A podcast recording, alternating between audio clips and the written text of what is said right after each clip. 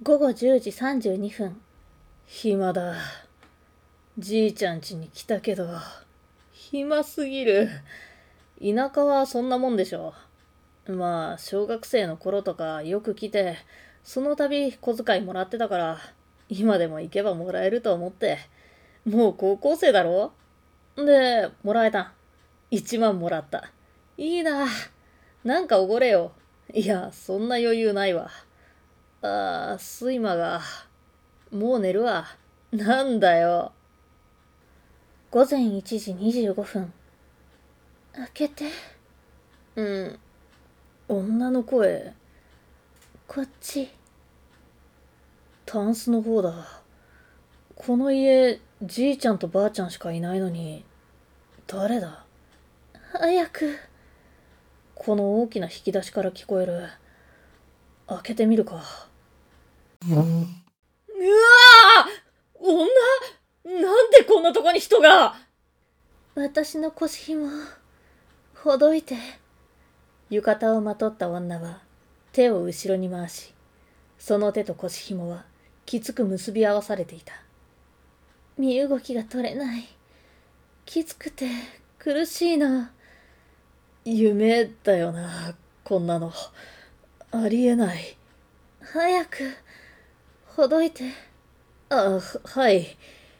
結び目がいくつもあって硬いし手が震えちゃって。落ち着いてゆっくりするの。ここうかな。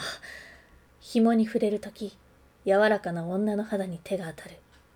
龍二は気づかれんだろうと思い人差し指をさりげなく女の肌の上で滑らせた。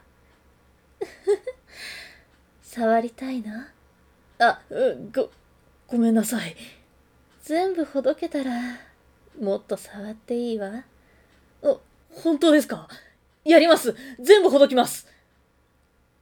でできました。これで全部です。ありがとう。じゃあ約束通りあ目の前がだんだん白く午前7時12分。くっそ！冷めやがった！もう少しだったのに。おはー。飯おごれ。まだ言ってんのかよ。しかも早えな起きるの。これから部活の朝練。あれ？どうした？なんか指がい。て人差し指がスーって切れてる。いつ切ったの？わかんない寝る前は何ともなかったのによく見ると手の甲とかも小さく切れてる。血は布団に少しついてる。全然痛みとか感じなかったのにいつ切ったんだろう。夜とか変わったことは？あ夢見た。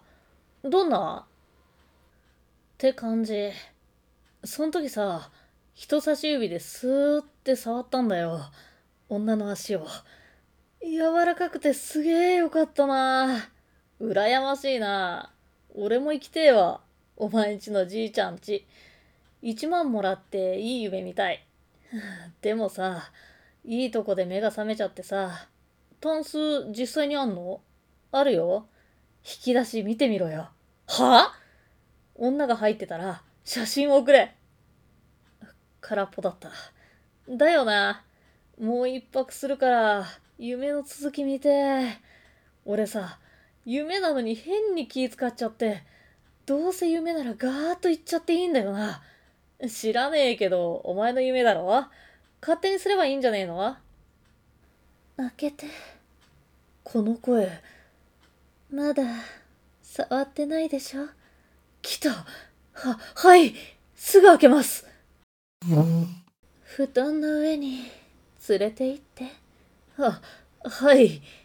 触りたいんでしょ？えはい。リュウジは女の足をつくように指で押した。そんなのでいいの？違う違う。もっとわしづかみでも見たい。夢なんだ。抑えなくていい。リュウジは襲いかかるように女の体を撫で回し何度もその体を抱き寄せた。女は夢中で自分の体を欲するリュウジを切れ長の美しい瞳で見つめながら音も立てずに笑った。りゅうちゃん、ご飯できたわよ。まだ寝てるな。開けるわよ。じ、じいちゃんりゅうちゃんが白い布団が血でぐっしょりと濡れていた。その血は畳にまで溢れ、血の枯れ果てた半裸の龍二の胸には、無数の生傷が口を開けていた。地獄のような光景の中で、龍二は安らかな笑みを浮かべて、一振りの竿を脱いだ刀を胸に抱いていた。なんで、あの刀が出てるんだ？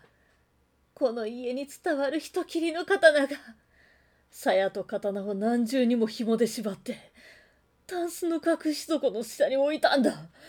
龍二はこの刀があることさえ知らないはずなのに。ああ、恐ろしい。